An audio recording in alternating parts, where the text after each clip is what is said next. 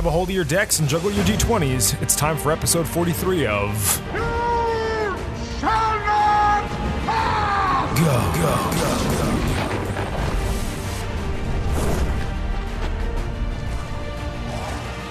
go. Welcome to the all new, all different You Shall Not Pass Go. Cengiz has decided to step away from the podcast for the foreseeable future. So, from this point forward, You Shall Not Pass Go will exclusively be me, Dave, your awesome, plucky other host. And while we'll miss Cengiz, I'll do my best to have as many guests and wonderful, flavorful commentary for you as we continue on trekking through the adventure we know as nerddom and geekdom and everything in between. So, today I have my brother Rocco here with me. Hey, Dave. And Rocco has been a contributor before. If you've listened to our Planet of the Ick podcasts, which there's a third one still in limbo on my computer, um, but they take a long time to edit. But you'll know Rocco's voice from that. Um, Rocco and I have been friends since before I can remember having memory. Probably from the womb. Yeah, yeah honestly. And uh, so he's here today to sort of help fill in, and we're going to talk a little bit about a whole bunch of things. Um, and I, I thought I'd be first a first fun thing to talk about. Um, so Rocco and I have a very long history of role playing and Dungeons and Dragons. That's sort of our little uh, little forte or niche, if you will, or niche, depending on your flavor. Um, I like niche. You like niche? I like niche. rather than niche. and uh, I don't know your cursing policy, but niche sounds a little bit like bitch to me. open policy. Great. Um, but uh, I thought it'd be fun to talk about since Halloween just ended, and I know that this is always something that we've talked about. Um, so Rocco has an experience that Cengiz did never got around to having, I should say, which is um, Rocco has been to a LARP before, oh, um, and recently he has picked up going to a new LARP, called Aurum, which we might have talked about on the last episode. I think we did briefly. Um, and I just kind of wanted to just sort of like roll the clock back before we even talk about recently. Like, what do you think it is that draws us in to that extra step? Like, what was it about LAIRE back in the day? What magic was it that that, that convinced us to go to that place. convinced us to go because like I think about it and and we always talk about this in our friend group is like memories always shed like this weird golden light Oh my god, the nostalgia is so strong. right and it's like you look at it and you're like it wasn't that bad And then you go. but then you go and it's and it really is just not great and I'm just like and no offense to anybody that goes to LAIRE listen maybe it's your cup of tea um I'm sure very shortly we will discuss all the things about it that Oh yeah, I'm sure we're gonna get deep in the weeds if you're bringing it up right now. I am all that's happening. but I will say that, like, you know, it's just interesting because I'll say, so I- I'll talk about how this came about from me and then how it sort of like bled over. So in high school, I decided to like break off and do this artsy fartsy thing and go to a performing arts high school. And when I did, I met our, our mutual friend Joe, and I just sort of like absorbed him and our other friend Bobby into our friend group. I do this a lot. I will just grab somebody and like an amorphous blob just just bring them into this atmosphere of friends that I've cultivated. It's really true. You And- really do sick us on each other. I know. And then the thing is, is like it works without me too. Like I'll just remove myself from the equation, and then it still lives on. And so Joe, like, just as he became, him and I became fast friends going into high school. Neither of us knowing anybody except, I mean, Joe knew Bobby at the time, but like we didn't really know anybody else. Um, and very quickly we found out that we both like D and D, and it was great. And then Joe's like, "Yeah, I go to this thing called LAIRE, and it's awesome." I'm like, "What's LAIRE?" He's like, "It's a LARP," and I'm like, "What's a LARP?" and he's like, "It's D and D, but like in the real world." You I'm like, it. I was like, "Oh my god, this sounds awesome!" And so one thing led to the next. I went to my first event, and I had to have been Jesus. I had to have been like 14 or 15 That's right. right? Freshman year of high school. Mhm. So, which needed like a parent waiver and all sorts of shit. And then, of course, from there, well, I couldn't not talk about this most amazing experience with all of my other friends. So, sure enough, as Joe and everybody sort of, we sort of all become like one large group, and LAIRE bleeds into it. Eventually, I get uh, Rocco to come, and our, our friend Phil comes, and like we got like this, this like group that goes, and then like it sort of all kind of falls apart from there. So, let's talk about first like i said what was the magic i mean for me i think it was just the idea that like i loved like i always loved the idea of playing d&d but of course like role playing and acting is always like my thing but um I think the idea that there was like a community of people, a Yeah. large community of people that were doing this thing, Yeah. it didn't because there were so many. In theory, I guess it didn't sound weird to me at all. And if anything, it sounded like also Joe's a master at wordplay and made it sound like I mean Yeah, he should should have been a salesman because he's a natural. he really is. He, could he, could sell he can ice sell. to You have that too, though. You have that. I, I get a little bit of that for sure, that. but like, but like, damn man, like I had, I had, I had, I had the yearning something fierce. when he, told some really it. great stories about the kind of things that you could do there. And I guess for me, it was, you know, obviously at the time, I, I couldn't have told you this, but now that I look back, you know, uh, Dungeons and Dragons is great. You get, you know, five or six people around a table. There's one guy telling the story. Everybody's reacting to it, but there's a there's a limit to that process. It's uh, the Dungeons and Dragons game is only as good as the dungeon master. Whereas there's this layer of complexity to a LARP where anything can happen at any time, and and and different stories or ideas or elements of fantasy can come from any direction. Like I could just turn around and in this bar or in I'm using air quotes here because it was a shack essentially. Um, and and and and and. And you know, and any person in that room could be a source of adventure for me. I didn't have to rely on a single person, and I could, you know, I could find people who were like me in the game.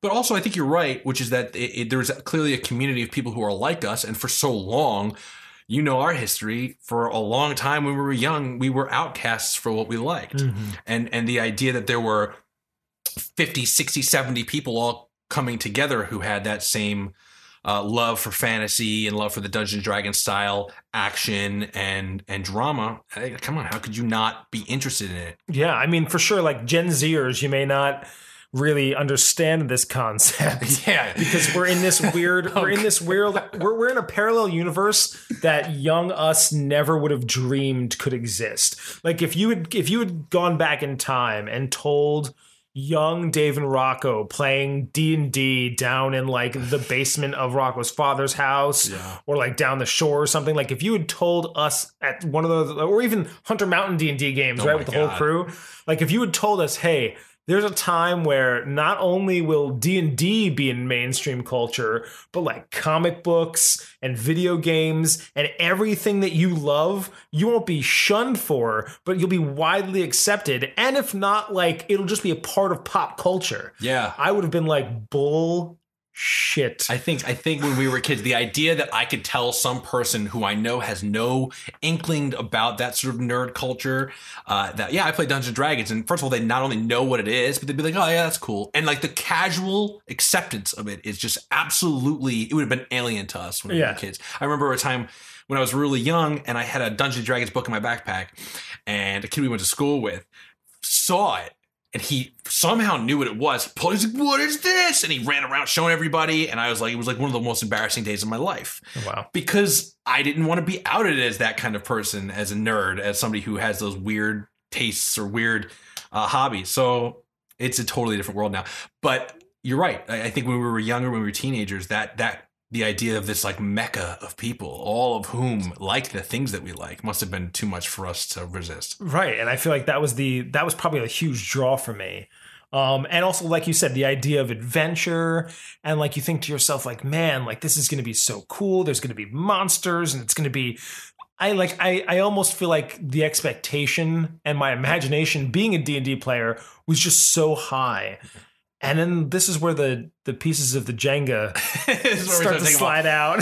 I, I want to say one more thing before we get to the horror story, um, which is that it also, I think, actually impacted me a lot in my love in Dungeons and Dragons for sandbox adventure. right. Because that's what that is. It is a sand. I mean, there. It, you know, you have guys who are doing running plots, Right. but the idea, especially in LAIRE, where it had such a large player base, you could just walk out of the the inn tavern common area, walk out into the woods, and expect to meet with adventure that seems to be to you to be completely random. Um, and then I think that actually did uh, later on influence me to love a, a Dungeon Dragon game that's a little bit less railroady. Hmm. And so that, that's something I never really thought of until I, we were talking about it just now. But I do think that it was formative. That's So interesting. For all the, the crap that we're about to discuss, there are some good things that came from it. yeah. So So let's get into the shit. yeah so like all right so like i said the first the first time it was okay it was okay Yeah. for me um but like i just i very quickly i mean it's hard to sort of think of where to begin. I'm sure when, it, when the wounds were fresher, you always have more to say, so to speak. And I'm sure as we talk, we might get into the nitty gritty. But like the the big thing is, I mean, oh God, where to start? I mean, the first thing is is the game itself. That particular game, I found to be very quickly not new player friendly. Yeah, the rules are Byzantine. The, the learning the rules of LAIRE is so difficult, um, and that's because they were made in like I, I mean I don't really know when the game was established. We should probably like find out, but but it, it's been going on I think now for like 25, 30 years. Right. Um, and and when they created it, for example, people who play Dungeons and Dragons now, let's say you played third, fourth, fifth edition, Mhm. you played a game where the rules are, are, are I mean, fourth edition was different, but between third and fifth, like the, the, these rules had been around for decades. People had really had a chance to look at them and see what was good and bad about them and refine them over the years as they attempted to do in, you know, third edition, in fourth edition. These are like really, these are like revision editions where they really try to like tighten up the game. And that never happened in LAIRE. I mean, in for all fairness, It did actually happen. They're on their third edition rule book, but they've been it on that happen. third edition rule book for like ages. But there are so many. Uh, what is it called? I think it's called like a golden cow or something. It's, it's the idea of a rule that they can't let go because that rule is so central to the identity of the game Right. that they'll never get rid of it, even if it's bad. Um, there are examples of that in Dungeons Dragons even today. Um, but but I think they've gotten they have so many sacred cows, right? Sacred cows, I'm saying. so many of these in in LAIRE, so many things that they can't get rid of that they really ought to. Um, and once we, when we talk about Aurum, one of the things I'm going to wax lyrical about is how obviously this game was made pretty recently, and they learned from LAIRE's mistakes to make a very simple game, and that's one of the great things about it. But um, but but LAIRE, man, the, the and it's not, and it's not even just rules. Like in terms of not being new player oh, and the friendly, social aspect of it, which I'm sure you're going to talk about. yeah it's like so even if you get a handle on the on a basic concept of the rules and, and how to go about playing the game the biggest thing is is and using a dungeons and dragons sort of analogy here Mm-hmm.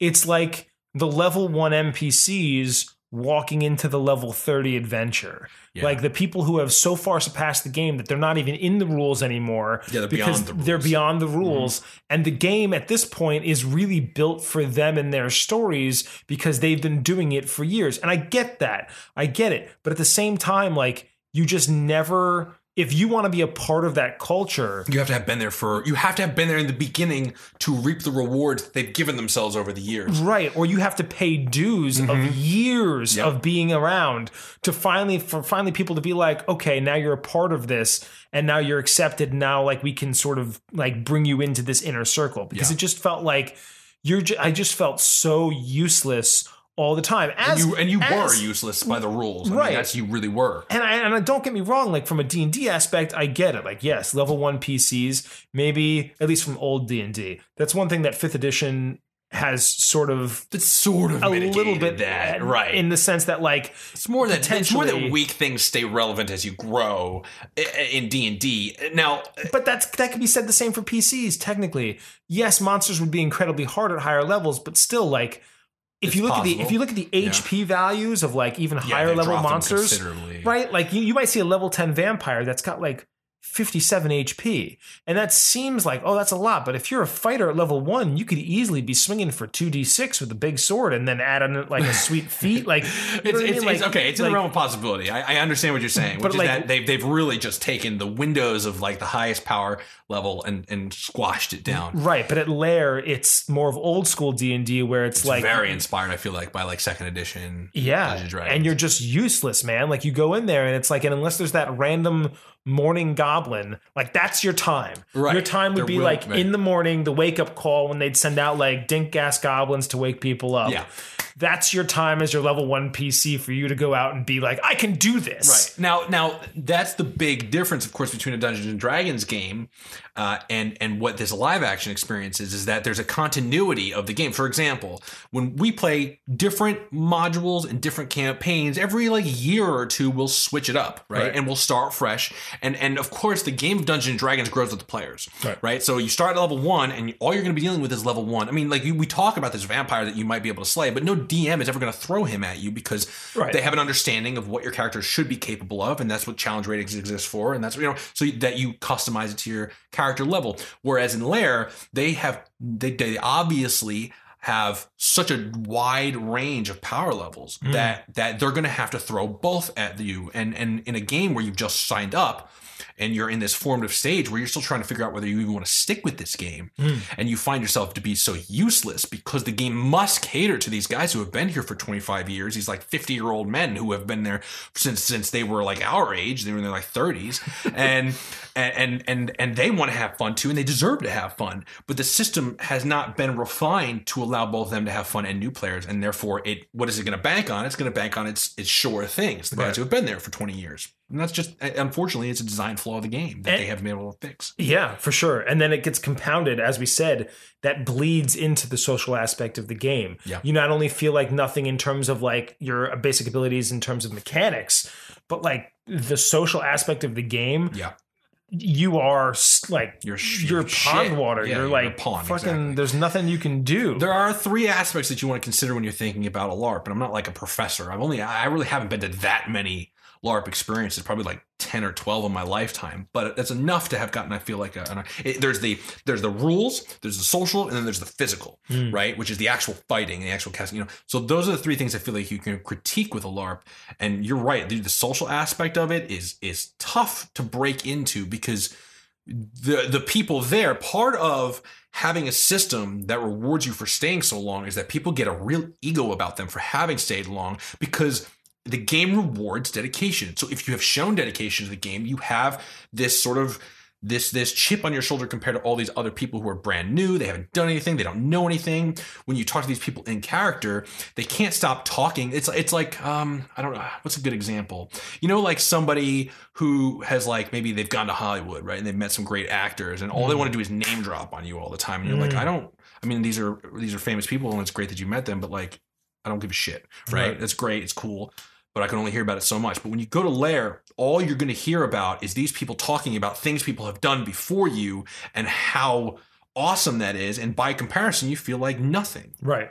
And then like the nobility in the game, they just you know, I mean, there's just A, they're unkillable. Yeah. They cannot be stopped. They cannot be stopped at all. Which I mean, I know we're jumping around here, but another big flaw for me is, you know, I gotta put my thoughts in order. I'm gonna backtrack for half a second and then get to what I'm about to say. Mhm. Backtracking, I should say that I feel like on the tier of three of the three things you can critique about a LARP, for me, going back to what we were saying in terms of drawing us in, I feel like your social aspect of the game should be probably, in my opinion, your number one priority. Yes, your plot could probably be shitty, and yes, your combat probably needs to be decent, but it might be shitty too.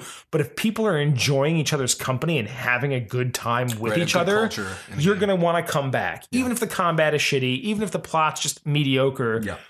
If you say that this is a great group of people that I'm enjoying spending time with, that's the thing that's bringing you to a LARP. Because honestly, otherwise, like, what are you going for? You're not, I mean, there will be that small group of people that are like, I'm going because I really just want to, like, bash people with foam weapons. and that's maybe Phil. That's Phil. And but like the majority of people that are showing up to these LARPs, it's it's a social thing.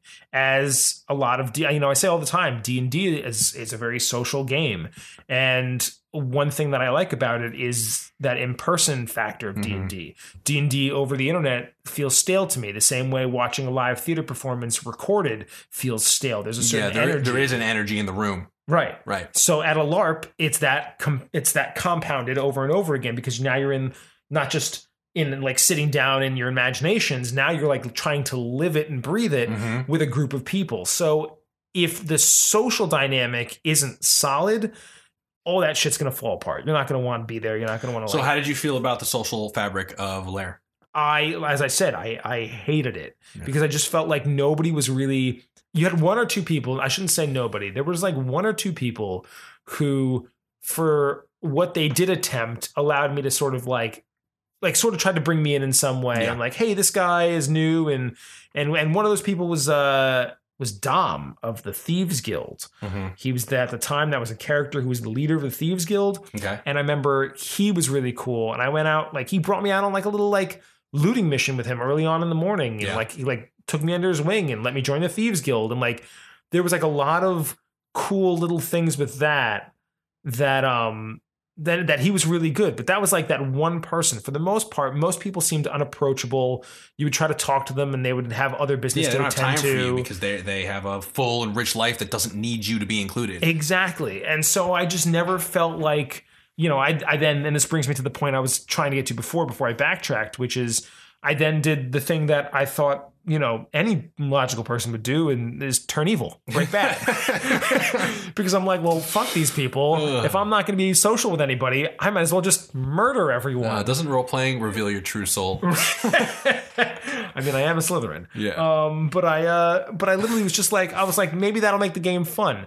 And therein lies my next issue with the game: is the game does not cater to an evil character. what it doesn't cater to is somebody who doesn't follow its um it's either its plot line like you going rogue and being evil is not in the design of the plot as it's supposed to be and therefore you're like this rogue agent that they don't actually really want Hmm. and and that the, that feeling of not of of when you create an initiative on your own and this is something that I want to expound on even more because this idea of of, of an initiative it, it comes from Dungeons and Dragons. I'll talk about that in a second. But the the idea of you Roll for it. the, the idea, no, not that kind of an issue. Uh, uh, uh, but the the idea of you being a rogue agent and that being something that's kind of not overtly discouraged because nobody will tell you not to do it. They actually have rules for it. And I remember, like, didn't you like learn necromancy or something? I did. Right? I mean, and that which is like illegal and evil and wrong. In that, I feel like there was a group of people that were really excited that I that there somebody was trying to do the evil thing. Yeah. But the problem was I very quickly like at the time we had known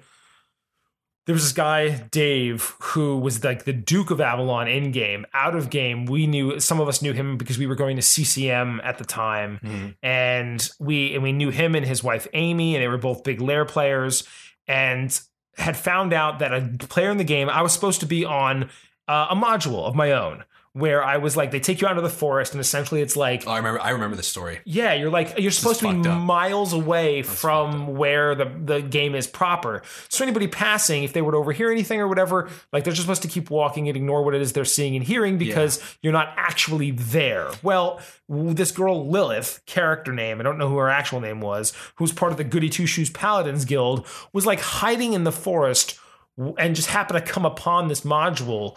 And whether or not, I don't know whether or not she knew, it was pretty clear because I'm pretty sure we had like out of game headbands on and shit, and things were going down. So like they, all the signals were up that this was Sometimes they even like rope it off with like, yeah, Yeah. I- they they do they do take pains to make sure people know like, don't come here. This is not for you. Right. And so like that shit was like signaled off saying like, hey, shit's going on here. I met like the leader of the Necromancers Guild. I learned necromancy. She goes and blabs to the Duke of Avalon. So instantly every noble in the game that can kill me with like a, a wink of their eye. Yeah. Because I'm a low level character. Like literally, they all find out that I'm I've turned evil, that I've I've like sworn to kill the nobles, and I've learned necromancy. So much so that then I tell Dave, I'm like, you're never gonna guess what happened at the over the game. He's like, oh yeah, you became a necromancer, right? And I was like, how do you know that? And he's like, well, Lilith told me she was spying. I was like, what do you mean she was spying? Like she wasn't supposed to be there. And I told him the particulars. He's like, oh, that's bad because it got back to me, the Duke, and we're planning on murdering you in the next game. And I literally have not been back to LAIRE since because you can't murder me if I'm not. you can't murder me if I don't fucking exist. and then, and then Amy Amy goes to tell she goes she tells me she's like she's like yeah and once again fundamental issue here she's like if you want to turn evil in LAIRE she's like that's not the way you do it which part of me wanted to be like don't my- tell me how to do it. well that's the first thing and then the second thing is I wanted to be like my biggest issue with that sentence is if you want to turn evil which means you're not catering to the people who come into this game saying I want to play this type of character Mhm. what you're saying is is like they have to do this thing. They have to turn evil. Even if they've been evil all along they have to play this game. And the game is she's like you have to essentially once again pay your dues become one of those ridiculously high level characters. And only then when you can like stand on your own two feet against all these other people do you then finally reveal haha i've been evil all along And see that what does that speak to? It speaks to a culture of like this is the way it's done, this is the way it's always been done, and we're not interested in initiative. Right. Right. We're not interested in like you doing things your way, which is the the spirit of Dungeons and Dragons is that it is boundless creativity. The greatest thing about the game is that there is no there are rules for how to settle conflicts, but there is no rule for what kind of conflicts you can choose to have. Hmm. And and so in in, LAIRE, I think what your your example just now is is indicative of like the whole culture, which is you know when things last for too long and there's no great revolutions that turn them over and make them rethink the way that their culture is you're going to get that kind of behavior where people are going to tell you like listen like even though what you did like it makes fine sense. You're you're just a guy. You got you found a necromancer. You were seduced by his message. You became a necromancer. But we're not going to let you ever succeed because you didn't do it the way that we are used to it being done. This the the i was talking uh, to phil the other day and and one of the things that we talked about uh, especially in regards to what we want to do and specifically what i want to do in Aurum is is this idea that like you have to come from a dungeon master's perspective. Because there's a player's perspective which is listen to my dungeon master do as he wants try and follow the tropes that he's going for right? You want to be a good player. So the dungeon master caters to you and to a degree you cater to the dungeon master right? If you if you have like an idea at the table the dungeon master doesn't like want you to do this thing. Hmm. There's a lot of times where it's probably the best choice to just not do it and that's okay you know, because you're at a table with a few people and you can always talk and say out loud what you want and you can have a discussion about it. But in a game like this, I, I truly believe in, in a LARP, you have to go with a dungeon master's mindset, which is where I'm going not only just to have fun, but to create fun Mm. for other people. And and if you don't have that mindset, you end up being very selfish and, and you start getting very uh, you get gatekeepery, right? Like uh, you, you don't let people do certain things because like maybe it infringes on your fun or something like that. But hmm. but but I do believe that the truth is is that if you go to one of these things and you have this mindset of I want to make as many people have fun with me as possible, you create a great experience. And a game that allows you to do that without having the social roadblocks there is going to be better than a game like or a situation like you just you know relayed to us where you're you're there's no rule that says you can't do that. It's just somebody telling you you shouldn't do that, Right. which is crap.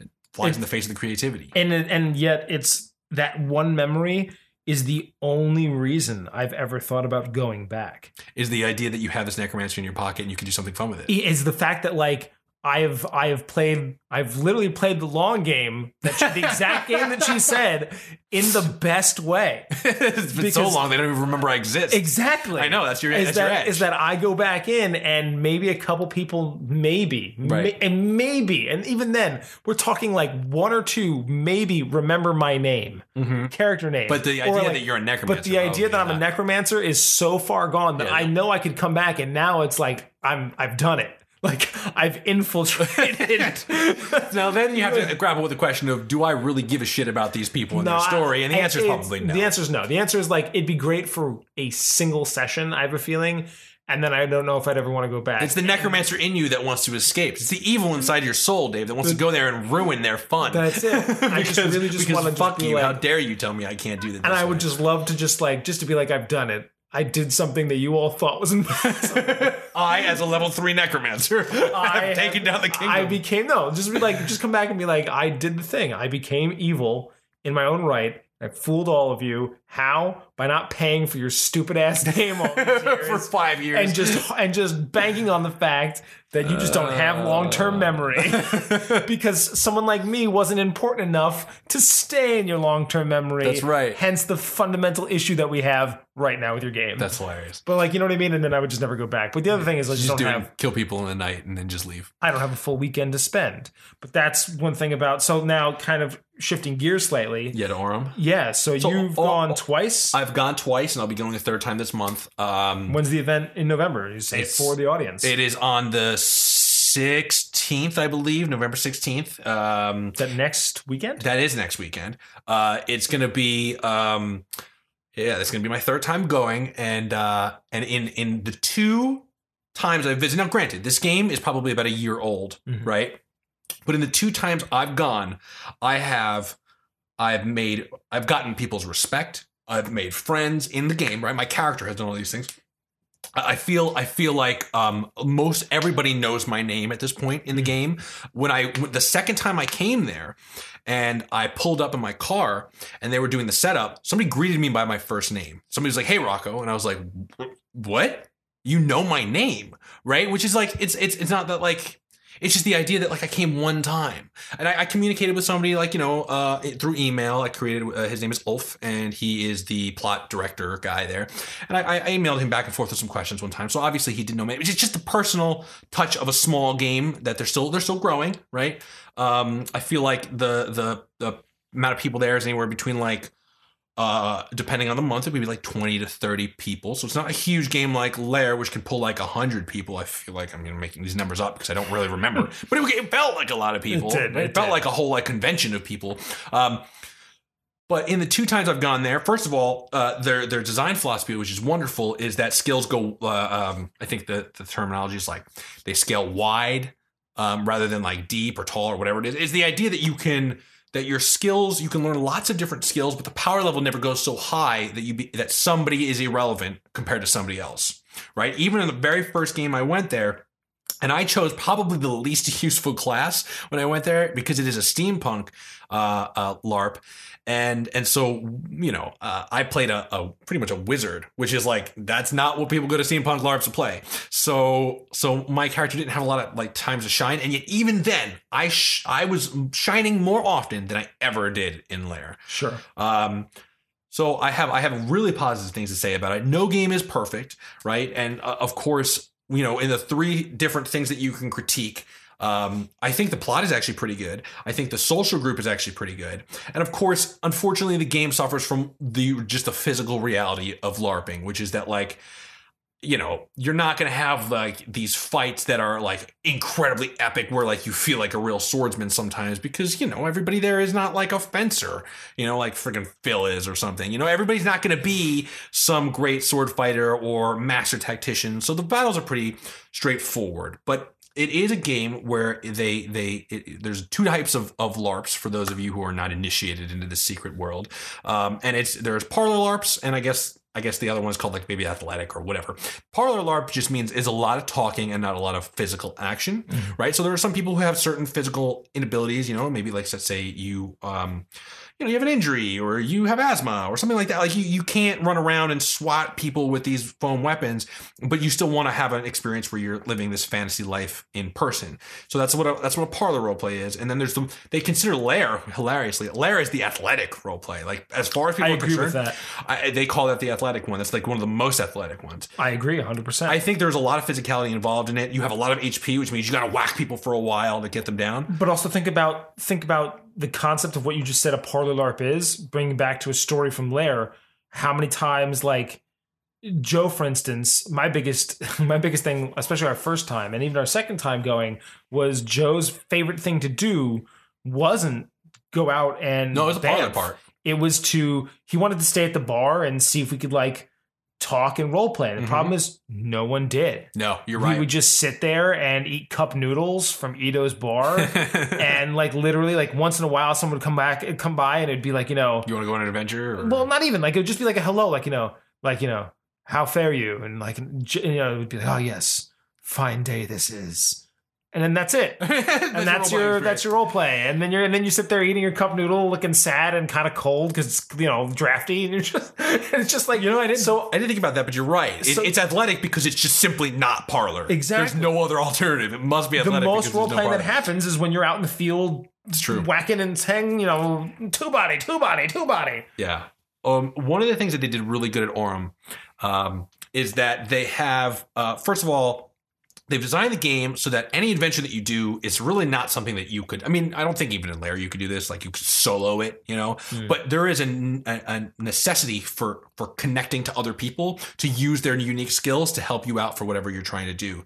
Um, and also the thing that's best about Aurum, I think my favorite thing about it is that the players from day one have the ability to create new abilities, powers, skills, technologies for themselves. Hmm. There is in in LAIRE, you there's a there's a rule book. It tells you what the powers that you can get is. You know, you play this character class, or you not this character class because you can buy almost anything. Right. You really do have the option to be create whatever character you want within their framework.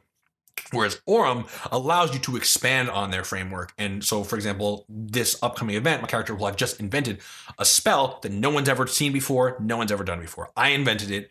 It's my character spell. I can choose to give it to other people. I can choose to charge for it. It's mine, right? And in, and in a year's time, it will become public, right? But for a year, I'm the only person who knows the spell if I choose it to be.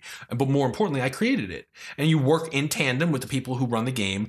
Um, you, cre- you you submit between the games what's called an SDA. Um, I don't remember exactly what that stands for. I'm going to be honest, but um, it, what it is is you write to them Some what- dumbass. Yes. I know the last word is action, so we'll call it some dumb action. Um, it's something that you do between games, you know, in the downtime where your character is creating a spell, like my character did, or researching a technology or going out into the world and investigating something. And then they'll write back what the consequences are, and that has ramifications on your next game. It's a really cool system. Um, but the idea of it being that you, they, that the players expand the lore and expand the powers of the game itself is a really cool idea that gives people the ability to be useful from almost day one to the greater game. Um, now we were talking about parlor versus athletics. It's it's about half and half. But I, but that because of that interconnectivity and the uniqueness that you can create for yourself, there is always a reason to go talk to somebody else Right. because you can discover that they have things that you might need that you don't even know exist. Mm-hmm. There is th- the the idea in LAIRE that everything is a known commodity. You know, the people who have been here forever know every power and ability that you could possibly have. Mm-hmm. They probably know the statistics of every monster you're ever going to face. There are no surprises for those people except for plot surprises. Oh, I can't believe this person did this, but I know how he did it. I know what he did it with. I know the magic that he did it with. Right?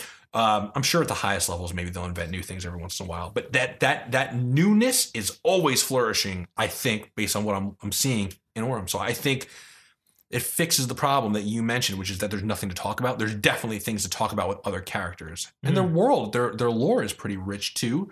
Um, and and obviously the people that actually go to this game themselves, maybe it's because they have this fresh new possibility with this new game, but they are excited. Mhm. They are they're trying new things. They're having fun. They're exploring interesting and unique characters. I think it's really I really recommend it to anybody in the tri-state area who wants to go. It's great. I keep saying I want to go, and the, the other thing that I like about it is It's one day. It's one day. Which That's not going as to be an- forever, by the way. But That, me- That's a shame. it, it- like because next that's- year they're going to start doing two day events and or maybe whole weekend events. But you can still go for one day. But see, right then and there, it almost just killed it for me. In fact, I would say just put the recommendation out into the ether to keep it one day. And the only reason I say this is, though you may feel differently now, as Once you someone who there. has as someone who has a family, as someone who has kids, like kids that are not of an age that I can bring them. Like when they're an age where I can bring them, sure, weekend events, like cool, whole family can go. Yeah. But when you are strapped for cash, so you don't want to bring a lot of people anyway Yeah. and when you are you don't have kids that you can bring it's hard to say i'm going to leave for a whole weekend and yes i know logistically it's the same it's another one of those reasons why i haven't been back to LAIRE because logistically yes i could go back to LAIRE let's say for just the saturday mm-hmm. between the hours of 10 to 10 which is what Aurum is That's correct. and I could do that. But in the back of my mind, I now know that I've missed whatever the setup was on Friday that got this whole thing going. Yeah. I'm gonna miss most of the good shit that happens in the middle, like at midnight on Saturday night, which is like the big night, right? In LAIRE it is. And- Who knows what's going to be in Aurum? well, that's what I'm saying. Like I'm talking in terms yeah, but definitely in LAIRE. You're right. And then on Sunday, I'm going to miss whatever happens in the aftermath. And I know that I'm missing that makes me not want to PC.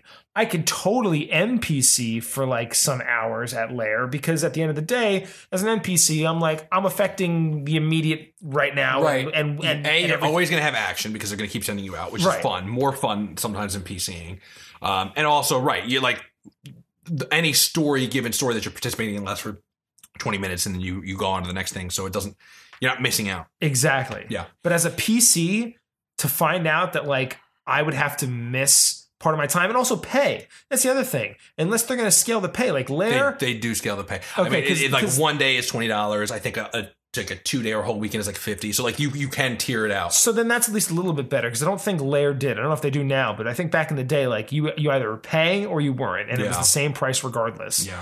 And but even still, like knowing that it's also like FOMO. You know what I mean? Like that you get major FOMO. Like Yeah. I I suffer when it comes to like fun shit. Like I think everybody suffers from FOMO in some in some ways. But like when it comes to when it comes to stuff, like even now with you guys going to Aurum, I have so much FOMO about Yeah, it I can imagine. because like you guys talk about it and it seems fun and all I want to do is go but it's once again it's hard for me in both not only in terms of family but like for instance like in my job right like we just our fall show just finished but up until then there was a lot of Saturday work days and rehearsals where I, I just out. could not make it out so like mm, I actually think do I have anything going on next Saturday I feel like next Saturday is a an EDH thing that I set up Yep, I set up EDH and I have a tooth filling in the morning. I mean, granted, I could reschedule EDH, but even then, like, I've already got people coming to it, people Right. counting on it. So that's I'm I guess I'm not coming to the November event.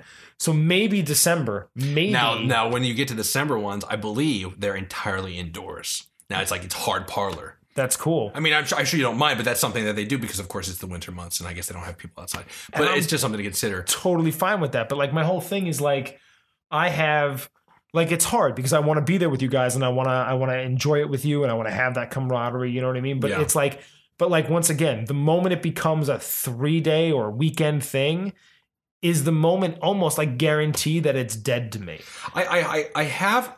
I have a little bit of faith because of the, the experience I've had there. These guys make pretty wise decisions as a general rule. So my hope is that it's almost like three separate chapters over a weekend. I don't know that that's going to be the case, but if I were them designing this game, that is how I would do it because they have set up for a year a one day event. It People would- have an idea of a one day event being what you get. When they change it to two days, maybe even a whole like you know Friday night, Saturday, and Sunday, I I hope that what they do is every day there's a new thing. So if you just come on Saturday, you get the Saturday story. And even though you might miss the Sunday story, it's not like the Saturday story bleeds into Sunday and you never get the resolution to your story. Right. So I'm you can at least have something. Right, where you But- get a story to completion. I would still have, like I said, it, it wouldn't it wouldn't stop knowing that like let's say they made it a full weekend Yeah. knowing that like you all let's say were there from friday to sunday like knowing that you all had shown up friday and then i missed whatever because like inevitably you're gonna no matter even if the story ends it's gonna be something cool that we did that you weren't there for. and you're gonna talk about it like and not not in terms of like hey you never like hey, hey, Hey, but Dave, it just just what you missed. No, but just plot wise like you might just say like you know last night's battle was rough like you know that Yeah. whatever thing try to and and now i have to sit there and be like yeah, Yeah, sounds cool. sounds I'm, so I'll be honest with you. I I, I think uh, I'm just like I got too much of an adult life. I don't think I can do a whole weekend. Yeah. So even if you do end up coming, I still might only do Saturdays anywhere. Maybe Friday night into Saturday, which I'm, maybe you could swing. But no. No. nope, they would never, never fly. All right. Well, anyway. that would never ever happen. I don't think it starts very early on. I don't know. I don't really know the logistics of the timing, but I just know that they're going to extend it into next year. Um, but I, I do think that might still be one dayers for me. Um, you know that that said, um, there was something I want to talk about, and it totally slipped my mind. I think it was the oh, it was the NPC situation. So just so you know, um, listeners uh, may not know how this works, but in LAIRE, you go and you get a certain, uh, you know, you let's say you're going there to PC or to be a player character to play your character.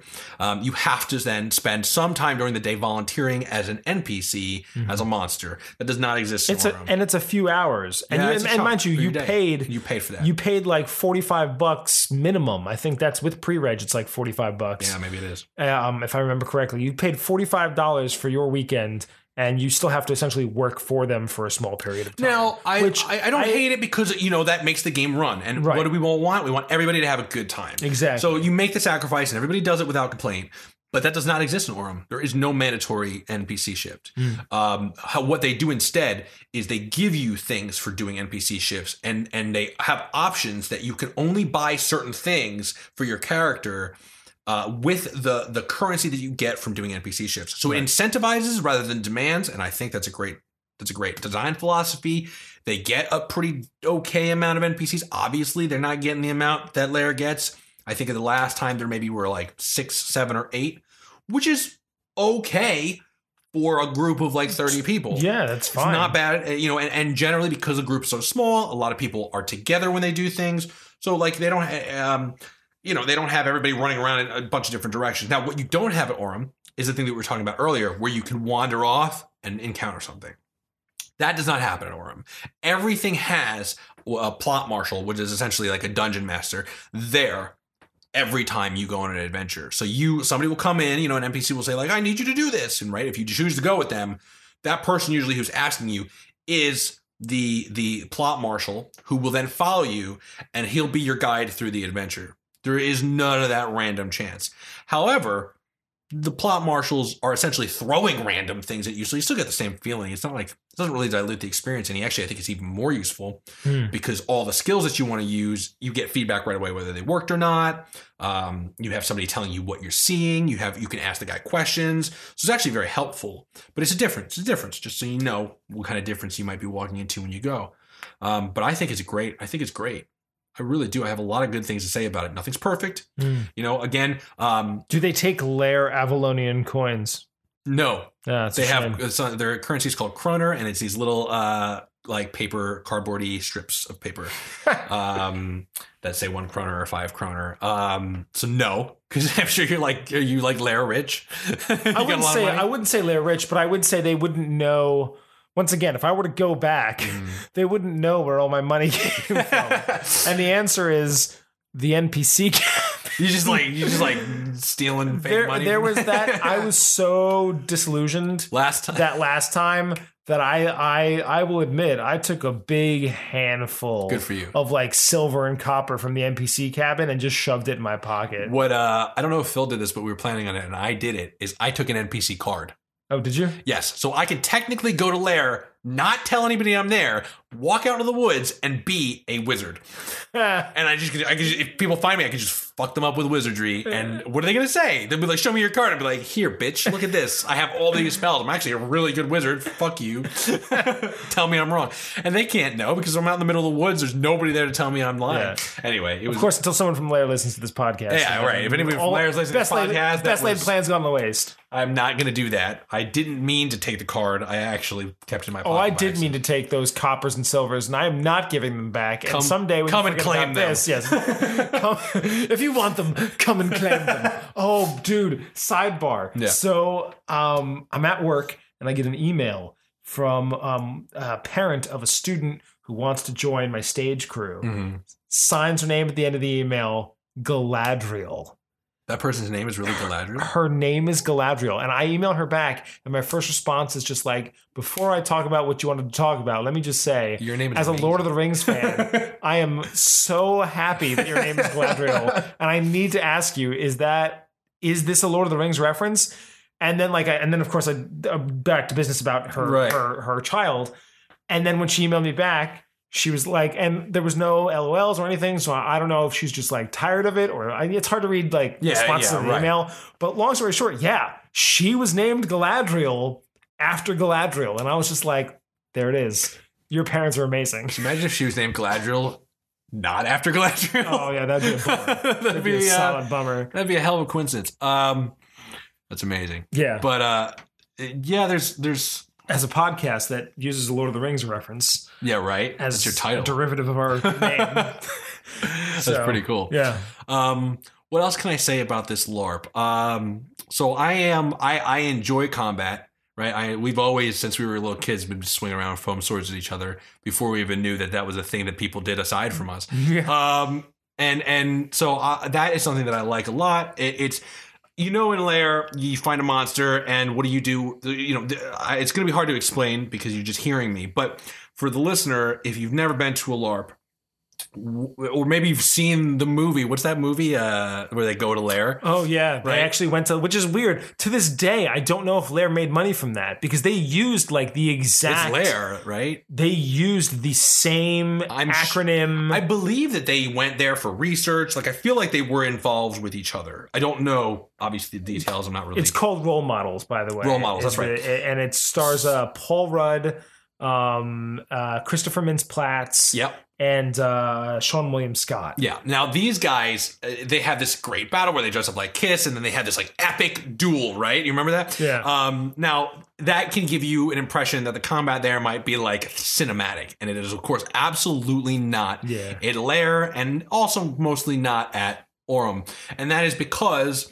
Uh, everybody has really high hit points. In the, I'm talking about LAIRE right now. Everybody has really high hit points, right? And so what that means is you have to beat people with like drumsticks, which is where you're just going ba ba ba ba ba ba ba ba, right? As many times as you can hit them. There's really no there's really no fun sword play to it for the most part. Uh, It's usually like a gang of people surrounds one person, and then they just like again they beat them like a drum until the guy thinks his HP is down. In Aurum, everything just like in fifth edition Dungeons and Dragons, everything has been shrunken. The numbers are all shrunken. Um, for example, in Aurum, you do not have hit points. Mm. There is, if you get hit in the torso, you go down. It is like a one strike thing to your torso, and you're on the ground.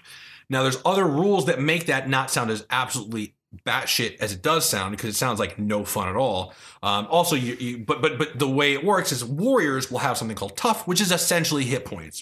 So they can get one, two, three, four ranks of tough, which gives them one, two, three, four more hits, which is the equivalent of hit points, right? So warriors are very hard to take down because if you're fighting a warrior, he needs to hit you exactly one time, and you need to hit him five times. So that seems like it could make a really cool dynamic. Like warriors only have a few hits. It, it, it functionally ends up being pretty much the same. Mm-hmm. Um, Which okay, I mean, I'm gonna I'm gonna play devil's advocate. go for here. it. Okay, playing devil's advocate, we are probably very highly influenced by movies and media, not role models particularly, but just in general About what sword fighting looks like. about what sword fighting looks like. Because if you think about it, if I want to murder someone, I'm not going to be flowery about it. I'm going to take my sword and bop, bop, bop, bop, bop, bop, bop, mm-hmm. until they're dead. right. So I mean, granted, the the length of the strikes might be a little bit larger rather than rapid succession small love taps, Right. And there might be uh, like a little bit more power behind my swings. But yeah, I'm I'm baseball swinging this sword. you know what I mean? Luke Like, Skywalker and, and like the end of the third movie where he's just like beating Darth Vader. but that's right what I'm end. saying. That like, kind it's, of like it's rage. like it's it is. yeah, that's how a person would really fight. you're not you're not getting in there and and using Star Wars references, you're not going in there with like Phantom Menace style twirly Right. twirlies Yeah. and Duel of Fates kind of stuff. right like Um, you are you are going in and you're doing the most effective way to hit somebody with your weapon as fast as possible. So let me let me give you a scene from what I had experienced in my I think it was the first event. Now, player on player violence is extraordinarily rare in Aurum so far as I have seen. Um, because there's like 30 characters, one person turns evil and everybody everybody, and they're all like together most of the time as well, right? And, and what, which is here- why my first and last order. um, so Oh, there's so many come in with a firearm and just take somebody really important out in the first game. Well, see that now. Here's another that's so thing about the game that's interesting is that dying is like it doesn't happen. yeah, It, it the way that they've structured the rules is first of all, it takes your character probably like two to three hours to die, Mm. and at any time and there's no coup de grace, which we talked about. there is no together. yeah, there's no coup de grace. There's no ability to find somebody laying down on the floor who's dying and, and execute them so that their character is dead. which LAIRE does have, but then LAIRE has a ridiculous resurrection rules. Right, but, but- it should be noted that LAIRE probably easier than Aurum, and I, I've talked about this on the cast before, and I'm sure we've talked about it. Yeah, I do think, in some ways, in D and D, I've I've changed my mind about this over the years. I'm I'm getting kind of like tangenty here, but so back in the day when the concept of like characters dying were introduced to me, I was very much the DM that was like, I hope the characters die Yeah, because, and, but like a part of that was because like I what I what I really think I liked was I like stakes. I like Mm-hmm. I like people having um like the, that that the fear of death like saying to like i've worked hard on this character and i really want to play this game in a way that i care about and because and i want to care about this this right. situation I want to be deliberate and I want to I want to be tactical. Why? Yes. Because I have something to, to i have something to lose Right. and but the problem is is like i probably went overboard with it to the point where like it became no fun and it's like well if my character's just going to die anyway backfire right if my character's going to die anyway Right. what's the point so over the years I, i've i've through reading and playing and, and and us evolving as people and this and that I still, to this day, I still hold character death as something that I don't shy away from in my games. Yeah. But I've also been, like, as a DM in Dungeons and Dragons, I've become more lax with it where, like, I'll fudge the dice in the favors of the PC so that they live. Yep. I will, I will take extra steps to a, to a certain degree. Yeah, If I've done enough things to where, like, like if I've, if you're on a bridge and the bridge collapses and you roll an acrobatic saving throw to try and jump to the ledge and maybe I lower the DC so like you grab but then like you roll and you botch and I'm like all right well now you're slipping let me roll percentile die and oh well your handhold goes back to the next moment make another check Right. and you double botch like there's a point where it gets to be almost too comical and unbelievable to where I'm just like well now you're Right, just I can't keep you alive anymore. You you're dying. Eh, you know, one of the things that I've always I have struggled with it, and that's I think you're also saying that you struggle with it is the what makes the character die is important to me. So in your example for it's bad rolls, and I hate killing a character because of bad rolls because that that gives like we just talked about. You want a, a player to want to preserve their character and make good decisions, and if if it's not a, a result of your decisions that your character is dying, I feel really hard killing you for it. Right. Um, whereas if you, let's say you're on that bridge and, you know, it starts, you see, you know, the DM says like the bridge starts to crack underneath you and you're like, I start doing a ballet routine. Well, then you're asshole. You're going to die. And I, I don't care because you made the decision that led to the bad end. But, you know, I, I, I agree with you. I've also migrated over time into a much more uh, uh, sympathetic dungeon master. Don't want to kill people. Right. Because it's it, for me, it ends up being about having a story that's fun to play through. And consistent And too. consistent, It's yeah. hard when you have a re- revolving cast of characters. Oh yeah, yeah, please. But but I what I was what I was getting at is to LAIRE's credit, they do have a permadeath. Though when you reach that high level, it's almost impossible. Even though that's the most permadeath would happen when you get to that high level, is the way it's structured. But the fact that that fear of death does exist, I gave LAIRE a lot of credit for because when my character went down. And I wasn't healed in the time in which LAIRE allows you before your spirit wanders and you have to be resurrected. I was real- nervous. you had some emotional investment in the outcome right of what and, was going to happen. and i was really pissed i was like if i like it was one of the reasons why another one of my stories i i remember how angry i was at joe is very i'll make a very short story we went on a, uh, this guy with a scar came out and said let's go on an adventure to help me track down the dude that gave me this scar Joe's telling me like, yeah, man, this is gonna. Be, He hates that I tell this story. Like, would, you know, give it up for Lent almost. But like, I, I, I tell it all the time. It's like, you know, this guy said, "Come find us." There was a dude who played. I'm not gonna name drop the character. Fuck, I'll just name drop it. Baron Doomwalker. Mm-hmm. His he has an alternate character who's not a dick, who's like a bear druid okay. and the druid is so nice and we asked him like i forget the character that character's name but we asked him we were like hey man like we could use a healer do you want to come with us he's like yeah and he goes to come with us and the npc's like no i can only take the two of you Mhm. and red flags went up in my brain and i was like it's like Joe it's like or at the time i guess it was like valrius or vidar whatever character whatever v character v i was like v was like man we gotta i was like i don't know about this like we shouldn't do this and he's like, no, no, no, man, this is just how it is. Sometimes there's a player limit, and there's only, t- and, I, and I'm taking Joe's word for it because I'm Yeah. new, and I'm like, all right, fine. Sure enough, we go out in the woods, we get to an isolated area. Eight other guys come out. It's an ambush.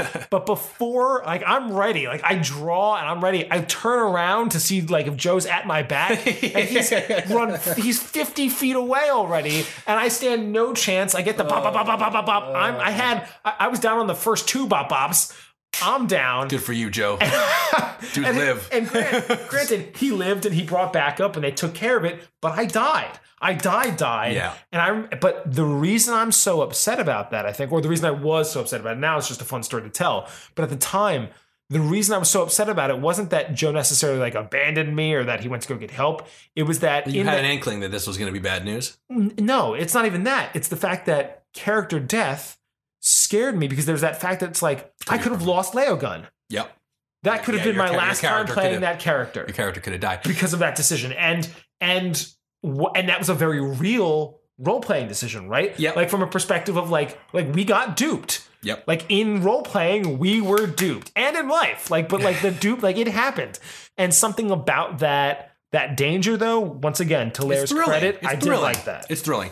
Now, here's the problem that I see in this, and it is that from a design, a game design perspective, if you make people afraid of death, you discourage them being what they're supposed to be at one of these things, which is a badass hero. Right. What you end up doing is you make people hesitant to go on adventures, and the entire point of going to this thing is to make a character and go on adventures. So that to me is is the downside to that philosophy. But the, I agree. I think there is a thrill to know that you have something to lose. I think the thrill in Aurum is a lot more diminished because of that. But at the same time, I find the counterbalance of being able to, for example, invent new things and like I have the ability to grow in the game in a way that I don't in LAIRE, and I think that that offsets by far that thrill you get because the thrill of punishment. I think there's a better way to motivate people than the thrill of punishment. I mean, I'm not disagreeing. I just, and also, granted, like maybe I don't fit the mold, but for me, like it wouldn't stop me knowing the permadeath wouldn't stop me from going on an adventure. Yeah. It's just more, it's more of what you said the first time where there's just another level of thinking and strategy, right? Yeah. Like I like for instance in my case, I tried to take a healer. Yeah. And and also a mistake I would never make again. I would ne- next time someone's like try to help me find I'd be like huh. like you know what I mean? Like it's a cautionary tale, right? Like, you know, and it's and and to Gygaxian credit here, the infamous player killer, while he kind of went overboard and you know, as did I with his with his Tomb of Horror modules. Fuck the Tomb of Horrors. Yeah, fuck the Tomb of Horrors is right, but at the same time, like the best part about the Tomb of Horrors, in my opinion, is the beginning. Mhm. Because if that doesn't teach you to play just a little bit more heightened in like in terms of like maybe we should just take a second Yeah. and not be impulsive and like think. I'm not saying that all characters have to be thinkers. Some characters are impulsive. But it's just like in general in general, you don't I don't like fitting the stereotype of the murder hobos. I don't like fitting Yeah. the stereotype of Just like you go kicking in in and doors, just- slaying everybody, and dealing with it later. Right. And Tomb of Horrors, to it once again, I'm not I'm sure there are better ways to go about it, but to its credit, No, it teaches you It to be cautious very quickly. in the beginning, here spoiler year 34 year old spoiler set however long it is. But like by this point if you don't know i mean fucking get out from under the rock you're under. But in tomb of horrors the very first two entrances that the PCs find, unless they roll a ridiculous They're perception fake, check, right? are fake. Mm-hmm. Both are trapped. and they they, they make which one of them makes like- you think it was real, right? Oh yeah. Well, like, the thing is, it's not even that. It's that you find the first one, it's fake, it's trapped, and if you survive it, when you find the second one, it's just your brain tells you. Like your brain is like, fool me once, shame on me. Fool me twice, and then you you get like you are fooled again. And the traps are deadly. Like it's like it's like rocks fall and cave in, and it's crushing damage of a caliber that at the level you do the Tomb of Horrors is almost impossible to have a, a health point like that high. Mm-hmm. It was something like 15 D10 of crushing damage. Really? It was something ridiculous. but like very instantly, it put you on guard, which I mean, it needed to if you were going to traverse the tomb. I mean, God that is, knows, that like is a good training for the tomb, which is itself a death trap. Right. But and and while I don't condone, like I said, while I've aged and don't condone PC killing in that manner per se, that again, that cautionary tale, there's something to be said there of like, you know, if you knew your characters couldn't die, mm-hmm. that you don't necessarily Okay. need that caution. So let's let's talk about what character death really is, because Yeah. there's an in character and there's an out of character. Whenever you play a role playing game like Dungeons and Dragons, or when you go to one of these LARPs, and, and and so in character, your character. The idea that you can't die should not enter your character's brain. The idea that you can die, you know, your character is just a person in a world. They should know that they can die. Right. And so, so the the threat of death only really affects you out of character, and It's that's what I don't like because your character should not behave if you're a good role player like death is not an option. But then you start making out of character calculations, and that is what I don't like. Hmm. That the idea that you know that there's these marbles in in LAIRE, the when you die, you go to the healing area or whatever, Right. and then they have this this jar of marbles, and there are some marbles that if you pick them you come back, and then there are a scant few marbles that if you pick them you you don't come back or whatever the the ruling is. Go ahead. It's it's a jar of white marbles, and when you're like level one, they're all white. And every time you get a resurrection, one of those marbles, um, they take away a white one and add a black one. Like they they'll know by the number of deaths you had how many the ratio is. But also at some point or another, when you reach a certain level, some of those marbles go from black to red. And so the differences are white is successful. You you you get resurrected if the healer picks the white marble. Black is the resurrection is not successful and they now have to try again. And red is permadeath. You are you are done. Roll a new character. So over time, through both leveling up and through number of deaths, the odds of permadeath affecting you increase. Granted, your survival in the game also increases at LAIRE, um, but that's how that works. So it so essentially that's their way of longevity of, of not making a revolving door is that if you're a low level, they expect you're going to die again.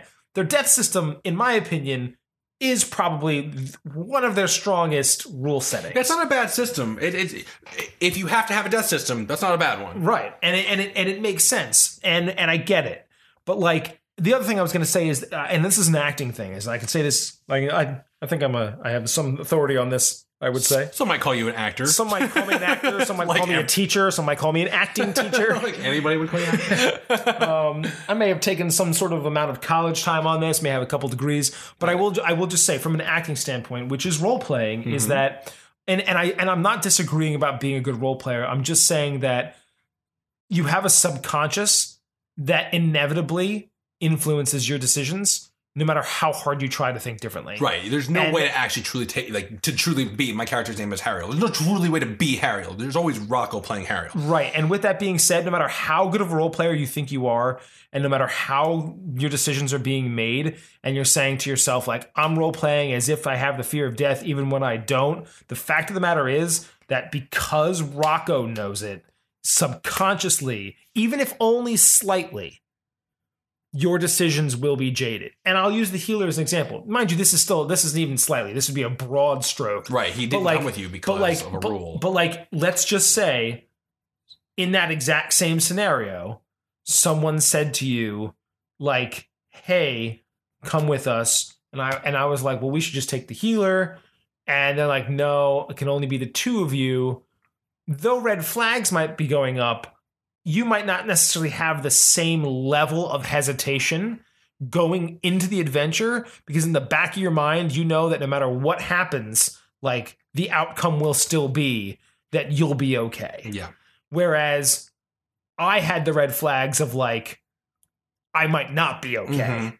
and again no matter how hard you say you try to role play it subconsciously And that's a very It- your, that your example is very complicated because he's giving I I think you know in a LARP scenario you in that specific instance like is he telling me that only two people can go because this is like Joe said oh, only a mission for two people right? And that's a that's a that's a game thing. So I'm not going to have my character think it's weird because I just want him to like be immersed right? So I don't I don't want my character to be like hmm you said only two people can go. Are you planning to murder me? You're going to be like oh I guess the game can only handle the two people going on this mission. And you'd be wrong Right. because obviously that guy was trying to trick you to kill you. It's, there it's- are those moments take it away Where you know? can't be sure whether you have to be Rocco or you have to be Harriel in the moment, or you have to be Dave, or you have to be Alvarez. So I I I, I hear you, and I agree. I, I think that the the you know that the fear of death is an okay thing, and and and to have that have out of character be afraid of the death Mhm. have that. I, I, I truly, as I've grown, it's truly become more about the stories for me. It's Mhm. become about the stories we tell. Um, you know, I, I, I, love to create a beautiful story and have something that's emotional that you can actually like feel. You know, um, and and so when it's reduced to you know fighting for your life, that can be that's a fun, that's thrilling, but at the same time. It's the heroics that get that that are the memories for me. Mm. You know, even though I mean that's I, I I say that, but at the same time, you remember the story after years and years and years because you died in a way that pissed you off. So I guess it's true that even dying can be a cinematic kind of fun story. but so can the heroics because of the fear of death right Yeah. Well, like we were this close Right. they like the lich almost had us but then like we like came back and did it like you know what i mean like, now for Aurum, I will say in its defense, there you can get a total party kill, and guess what? You you guys are just crawling around on the floor for ten minutes, and then you pass out and you can die. But it's very unlikely to happen that Right. way. Um, you know, it's it's definitely a design choice that a game creator makes. Do I want this to revolve around the fear of death and the thrill of maybe we will be defeated, or or do I have a system where most likely you will never really truly be defeated by the enemies? So then what is the conflict? What creates the conflict or what creates the drama? And then it has to be interpersonal relationships, storylines. Um, you know, I, I, I got my character very quickly. Uh, my character, he's Prince. He's a prince, right? It's Prince Felcastle, Prince Harriel Felcastle, or Harold Elton, because you have to have a hyphenated first name when you play a noble. It's just like the culture. Um, so uh, one of the, the ways that I found the fun for myself, and I came in it with what I talked about before, that dungeon master's mindset, which is where I'm going to make the fun, right? They can offer me, they're offering me things to invest in, and I'm going to invest in them, and I'm going to bring other people along so that we all have a good time. So my character, his, his goal now is there's these these group of wild elves that live out there in the wilds, and they they pull off people's faces and they wear them, and they're gruesome, and they steal people, and they give them this kind of like Stockholm syndrome thing. It's very exciting, and so my character's like, okay, that's my enemy. I will now be the guy who crushes those people under his heel. That's going to be the way that he's going to win popularity with the people. It's going to, so I, I created my own thing. And I guess it's the difference is, is, is if you come there and you don't have that spirit of, I am going to make the fun for myself. I don't even need you people. I'm going to make the fun. Even if you gave me nothing, I'd make the fun. If you have that mindset, then you can make anything fun. And if you don't, if you come into it just going like, I'm a player, this game is going to give me my fun, then you do need a system like what you're talking about, where there's the fear of death, where there's like this, this, this like the last ditch, like, you know, going crazy combat where anything can happen, because then you need to be injected with fun, whereas you don't provide it. So I think that comes from a different philosophy. And I think as you and I get older, you're a dungeon master, I'm a dungeon master, so we know what the process is of creating fun. I think you don't need it anymore. I don't think hmm. you need that fear of death. I don't think you need that marble system anymore to get out of a game what you need to go home and say, "Wow, that was a good spending of twenty dollars and a good spending of my weekend." Yeah, I mean, I'm not. I, I don't disagree with that. I just feel like I, I don't think it. The fear of death should not be the motivating idea behind the game. But think about it- LAIRE. but Like, what else? think- what what is the fun? What, tell me, what is the fun of LAIRE? But that's just the thing. LAIRE is an athletic RPG, Yeah, right? Like we just said, LARP, I should say. LARP. And because it's an athletic LARP, I think that is its, which is why it's not a great game. But in terms of parlor, in terms of role play, you're right. Like the fear of death, I don't think is necessary, but I don't think it should not exist. In my opinion, like it should just always be there because at the end of the day, like I want to know. It also makes it not that it doesn't matter, but it matters. Maybe I mean I'm using hands here for an audio cast, but like we're talking maybe a half an inch more. It matters Mhm. when you defeat a villain knowing that the day could have been lost. Yes. Now, And and and I'm not saying that's that that once again, I'm not saying that that has to be the prime motivation of fun and it shouldn't be. You're right, 100%. but it's part of the the- equation that creates the fun. I do think it is part of it. Yeah. Like for me, like I feel, I mean, just to kind of bring this up, I two months ago, three months ago, I mean, my character made. I'm in. So our, I have a friend, Alex McVeigh. You've probably met him, I'm sure I have. maybe once. Okay. Um, but Alex, uh, I'm currently I'm a PC in his game. Mhm. Um, and Cengiz plays in the game, and um, James Yep. plays in the game, and Yep. then our friend uh, Andy, Andy, I'm not gonna say the last name, but one of one of our Andys. We have two Andys. One of our Andys plays in the game as well. Mhm. Um, and so Alex's game, my character ran in. Actually, this is three months ago at this point, because two months ago this is the, this is the game after it. Three or three months ago or so, maybe even four. Jesus, might have been June. Um, it was May or June. We, uh, my character ran into this issue where I was on a ship, and I'm not going to talk about the logistics of how the situation was handled from a dungeon master's perspective because that's a whole nother conversation.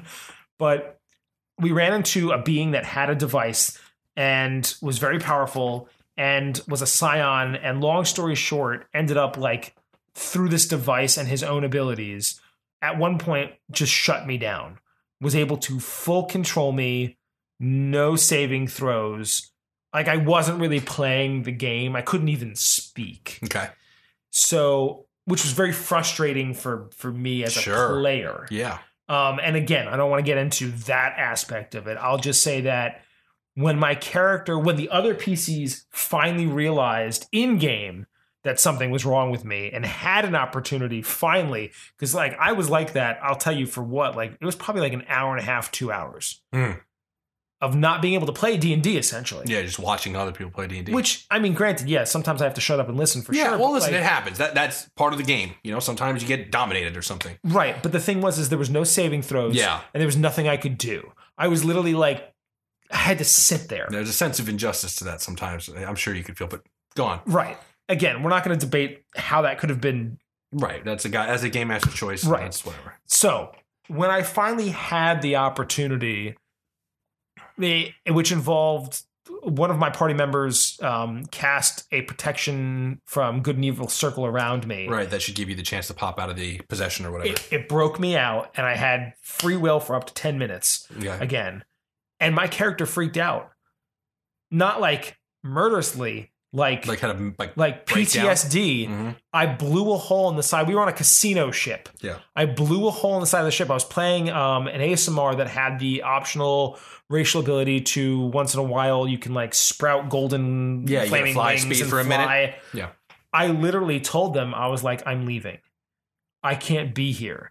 And they were like, What do you mean? And I'm like, I don't know how long I have. If this spell is the only thing breaking me out of this, I cannot go under that control again. I will never let this happen to me. I promise you all one day I will I will I will remedy this situation and perhaps we'll meet again in the future if I survive the swim. I said but I am getting as far away from here as possible and hoping that distance will allow my control to break. And my character left the game.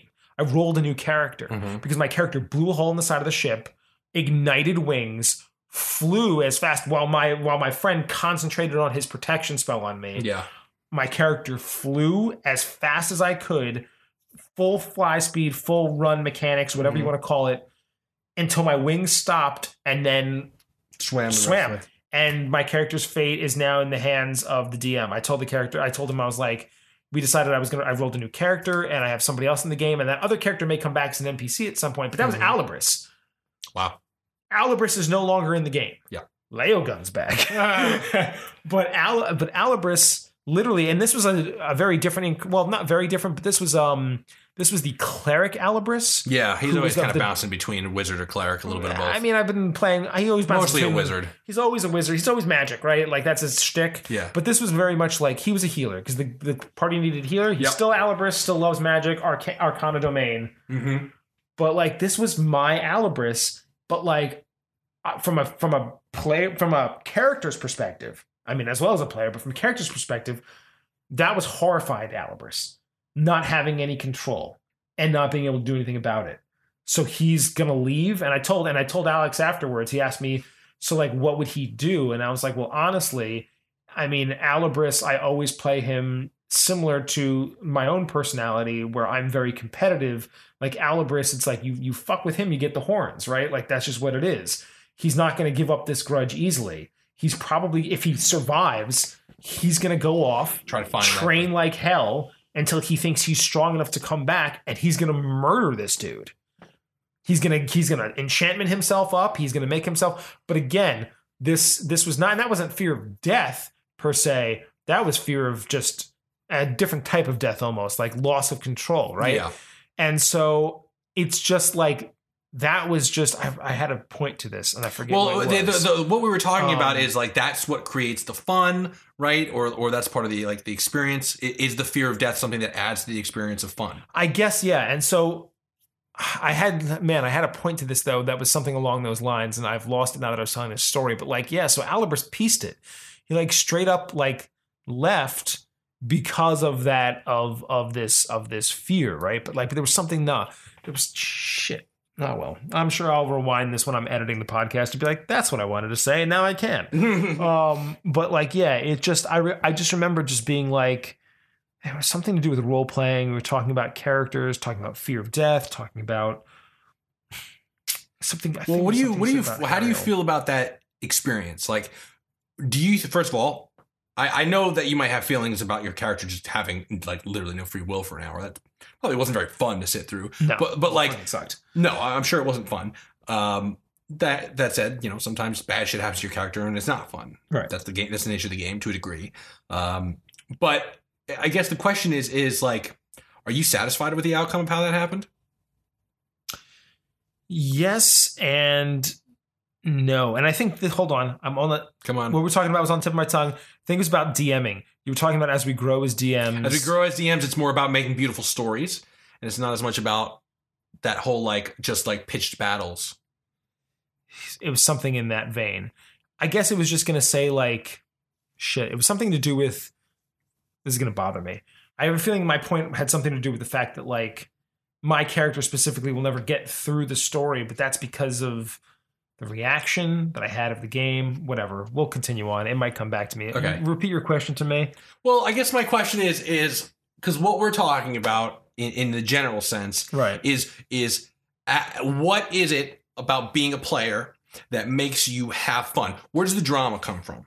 Does it come from a story? Does it come from a like the situational, uh, like a fear of a situation, or does like, for example, nowadays I feel that that my enjoyment from playing Dungeons and Dragons or even going to these LARPs is about the the the the beauty of like a story, the emotion behind the story. And obviously, what you're talking about is a, a hugely emotional moment for your character.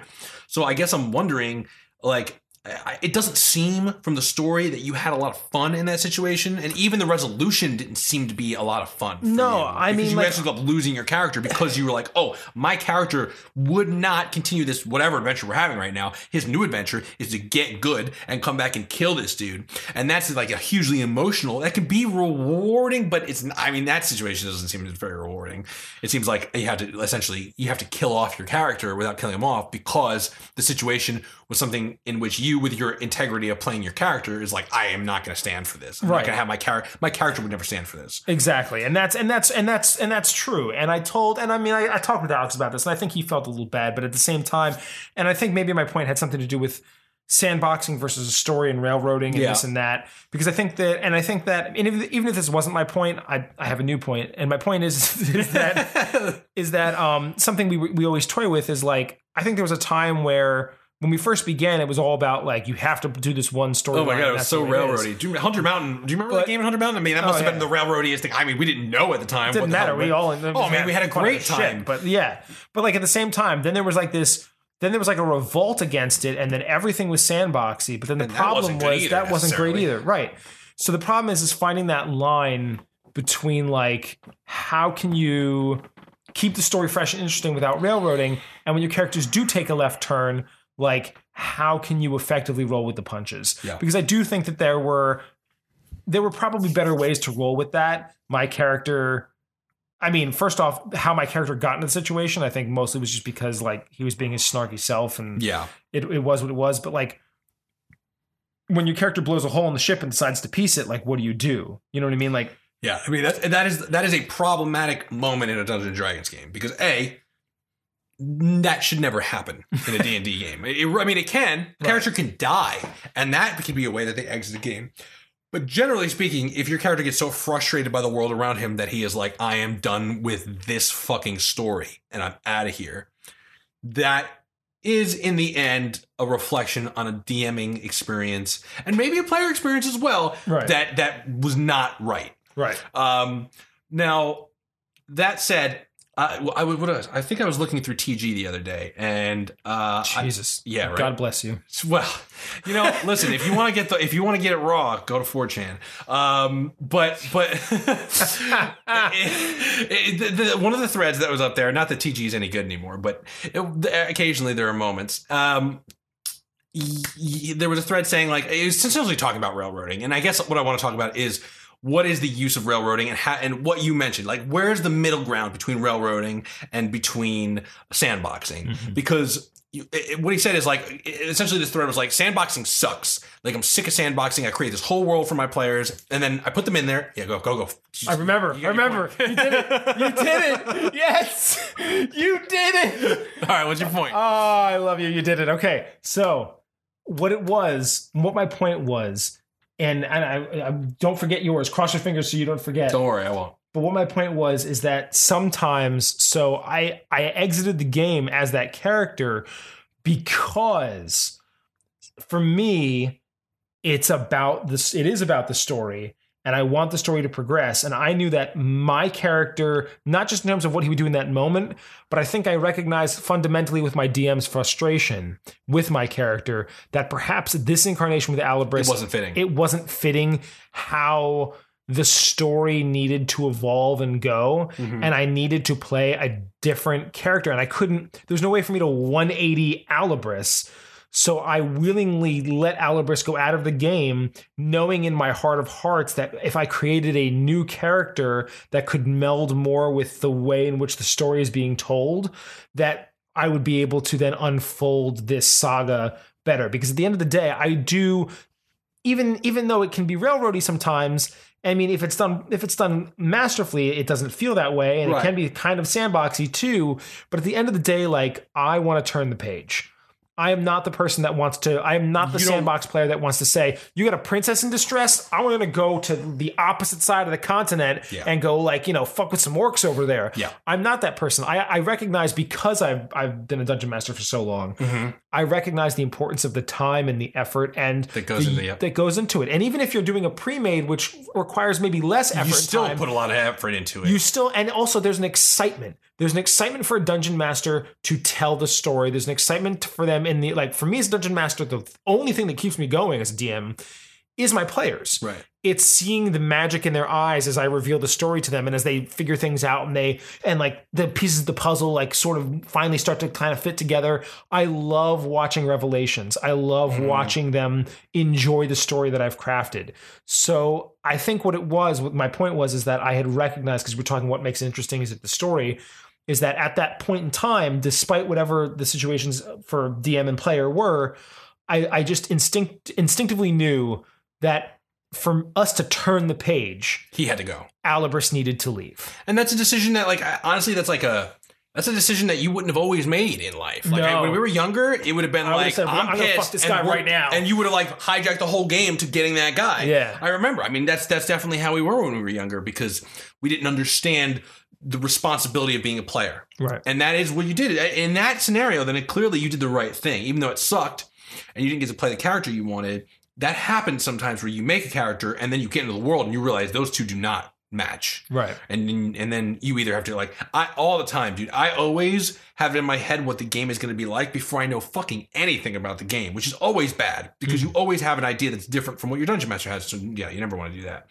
I think in the end, balancing the sandbox, a good dungeon master balances the sandbox and the railroad by creating a railroad like a a, a road, a road made of sand. You know what I'm saying?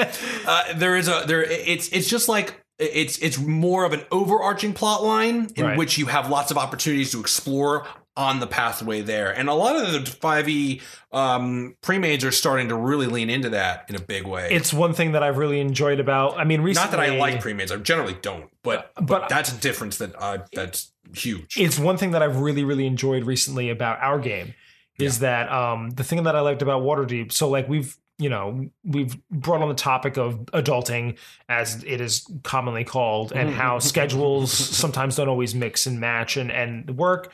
And I've gotten frustrated because, like, I just at the end of the day, I just want to play with all of you. Right? know. I mean, it's And it another never reason. comes together. We try so many times and it never works out. And it's also why it's another reason why my FOMO is so big for stuff like Aurum is because I, I don't get to see you all regularly enough and get to do the role playing thing that knowing that it's happening without me is like so like it just it's like it's like grating on me because like it's just like I sit here like oh I want to be a part I know it's like our thing, because it is and you know, and, and, And- you're not a part of it. That's tough. I know. but but at the same time, I've also accepted the fact that I needed to evolve in terms of like it can't be like when we were kids and it was like we're gonna find a day where we can all come together all the time. It's just not gonna happen. So Yeah. I've evolved to now being like whoever can make it, make it. that's if we have a we're good playing the game. and and and if we have a good majority of people, maybe we'll do something that's worthwhile. But really, it's going to be up to the people who are here. And that's the nice thing about that game is that you can dick around on the side right? Is that when you have like one person who shows up or two people. Waterdeep is an is a sandboxy place Yeah. with a nice overarching story. So I've had and like last game I was shocked because I'll be honest, the last game the last game that happened, uh, Joe Crystalline and Bevan and me, Yeah. Um, we had we had left off where uh we left off at two very interesting like divergent paths. One led to like straight up main plot, like Waterdeep spoilers coming up. Um, they have discovered where um they've discovered the the key, the uh, or not the key per se, but the thing that can get them the keys to uh the vault. They discovered the stone of Golorr. They finally got it. And the thing that the the MacGuffin, the thing that they've been chasing to lead them to the vault, it's it's finally here. And that was the that's the main plot and then sort of like the side plot that's inspired by i mean the game gave me some of this but some of this is really just of your own making is first off this one character that was supposed to be in and out immediately i turned into like a mafia don and Oh, his fam- Brando character. Yes. and it ended up being one of the best parts about the game. In my opinion, I love playing that character and I love everybody's reactions to her. She's it. so good. Um, she was supposed to be gone. Like she's supposed to like stick around for like a couple days, like a leave. one and done character, Right, but like she just somehow evolved into like this reoccurring NPC, and she's great. I'm having a lot of fun with her. So there's that, but then there's also this like the The, the rival, Emmerich Emmerich the rival business owner. who who has this whole plot line that, like as I said, I can't take credit for it. Um, some of it is established in the Waterdeep pre-made. Yeah, but it's clearly taking the- a life of its own. It has, especially like there was a great interaction. So in the game that you were at right before the last, Yeah. yeah, um, they uh, my PCs, Rocco included, they all walk into Emmerich's bar. And it's like this moment of just like, and they want, what was great is that they all had the urge to be murder hobos in that moment, with the exception, with the ex- exception of Rocco. Rocco was like the only one who, as his character, which is it's actually Harriel's son, Typhon in the game. Um, Typhon, as as this sort of noble esque character, was the only one that like had like this level head of like maybe we should just all calm down let's try to talk it out but everybody else had to just stand Joe's there character Vidar was like, I'm gonna stab your fucking eyes out. like they just all but, but it wasn't just him it was him it was It- crystal it really was Bevan everybody. like everybody wanted to murder this dude but also because like i was definitely playing into it it was Oh, just a oh, yeah, you made that dude. He would have been a joy to kill that guy. right? But what was great is like is because of that, then we had a smaller party, and Joe and Crystalline and Bevan decided not like they could have they could have walked into the vault and advanced the main plot like crazy, right? Mm-hmm. But they didn't.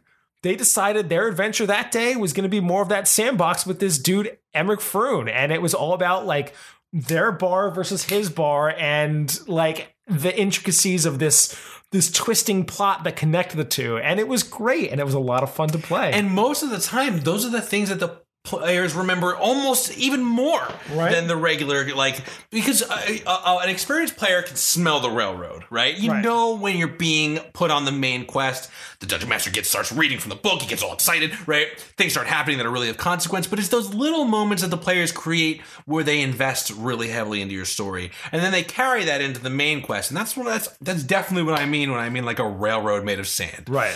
where where if you give them the room to flex their creativity when they get back to the railroad there's so much more invested in the whole game and that's like the that is when dungeons and dragons or any kind of role playing is like it's at its most beautiful when the dungeon master isn't the only one creating the story mm-hmm. you know And I think that that and that speaks to, as I said, this philosophy of getting people together. I, I really do think that going about our games this way is the, is a smarter way to do it. Yeah. because it just like it just means in general we will all play together. Maybe not all together, but together in some way. We will play more often. yeah you'll than when- definitely get more game done and that's good for everybody who shows up whenever they do Right, because you'll you, the opportunities are there. Now, it, it doesn't work 100% of the time. We tried to schedule a game like a week ago and, like, it just nobody could come. it all fell through, Yeah. which is fine. It happens. That can happen. But even still, since I started doing this, we I think we played like more games in the last like 2 months than we played since we started like trying to play it consistently. yeah that's definitely true